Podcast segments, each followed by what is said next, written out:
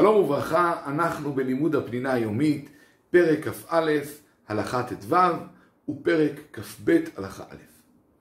עסקנו בדיני טלטול, ברשות לרשות, בטלטול 400 ברשות הרבים, ומה מותר לצאת ומה אסור לצאת, ונגיד עוד כמה פרטים בעניין. נחלקו לגבי שעון יד. יש שרצו להגיד, שעון יד מותר לצאת איתו רק כשהוא משמש גם כתכשיט. ומה המדד? שגם כאשר תיגמר הסוללה והשעון לא עובד, אדם ימשיך לצאת איתו כי הוא יפה, כי הוא מכובד. אבל אם לא, אסור לצאת עם שעון יד.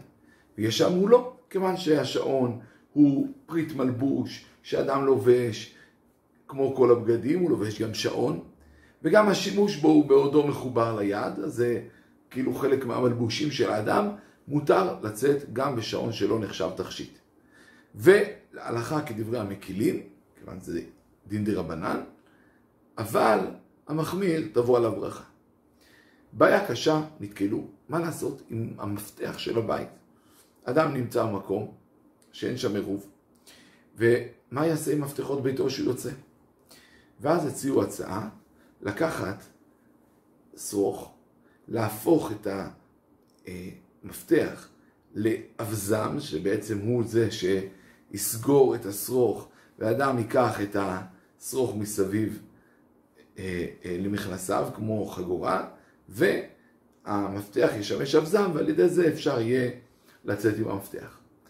עוד שאלו, מה הדין? יש מקומות שאדם חייב ללכת עם תעודת זהות או עם דרכון, ואם לא, הוא עלול להסתבך. עוד מקרה, חולה, חולה שאין בו סכנה, אבל הרופא אמר לו שהוא צריך להסתובב עם איזושהי תרופה, מה יעשה? בכל המקרים האלה, מה שאדם יעשה, זה ייקח את זה בשינוי.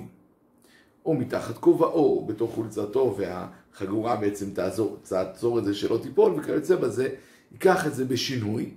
על ידי זה, זה רק דרבנן, וזה שבות, זה שבות, כי גם כל רשות הרבים היום, כמו שדיברנו, כבר זה דרבנן ברוב המקומות, וממילא לצורך מצווה או לצורך גדול, אפשר יהיה להתיר את זה כמו במקרים האלה. כמובן שכאשר מדובר בפיקוח נפש, נניח מקום שיש צורך ביטחוני להסתובב עם טלפון, עם מכשיר קשר ועם נשק, ודאי שמותר להסתובב, את הטלפון טוב שייקח בשינוי כדי למעט באיסור מה שאפשר. ומתוך כך אנחנו עוברים לפרק כ"ב שעוסק בצביון השבת. מעבר לאיסורי המלאכה, התורה אומרת וביום השביעי תשבות. אדם צריך לנוח ביום, ביום השביעי, ולכן אדם שלא יעשה מלאכה, אבל יעביר כל היום חפצים ממקום למקום, ויתעסק בהמון דברים, ו... אז הוא לא עבר על שום מלאכה, אבל הוא עבר על, על המצוות עשה שהתורה אומרת לשבות. ואת העיקרון הזה הרחיבו בנביאים, הנביא ישעיהו הרחיב את הדבר הזה, ואמר לא להתעסק בענייני חול, וכך אומר הפסוק והדרשה עליו. אם תשיב משבת רגלך, עשות חפציך ביום קודשי, וקראת לשבת עונג, לקדוש אדוני מכובד. וכיבדתו מעשות דרכיך ממצוא חפציך, ודבר דבר. אז תתענג על אדוני, והרכבתיך על במותי ארץ, והאכלתיך נחלת יעקב אביך כפי אדוני דיבר. ודרשו על זה חז"ל, וכיבדתו שלא יהיה מלבושך של שבת כמלבושך של חול. מעשות דרכיך שלא יהיה לוחך של שבת כלוחך של חול. ממצוא חפציך, חפציך אסורים, חפצי שמיים מותרים. ודבר דבר שלא יהיה דיבורך של שבת כדיבורך של חול. דיבור אסור, ערעור מותר. כלומר בעצם אנחנו רואים כאן שיש כאן הדרכות עקרוניות, זה לא סתם תקנות חז"ל, הדרכות עקרוניות איך שהשבת תהיה מנוחה, אל תדבר על ענייני חול, אל תעסק בענייני חול, כדי שהשבת באמת תוכל להיות לקדושה ולמנוחה. ולגבי הכיבוד כבר דיברנו מה זה הכיבוד, זה לכבד בבגדים נעים, בשטיפת הבית, בהדלקת הנר, העונג, זה הסעודות והשינה וכמובן לימוד התורה המשמח.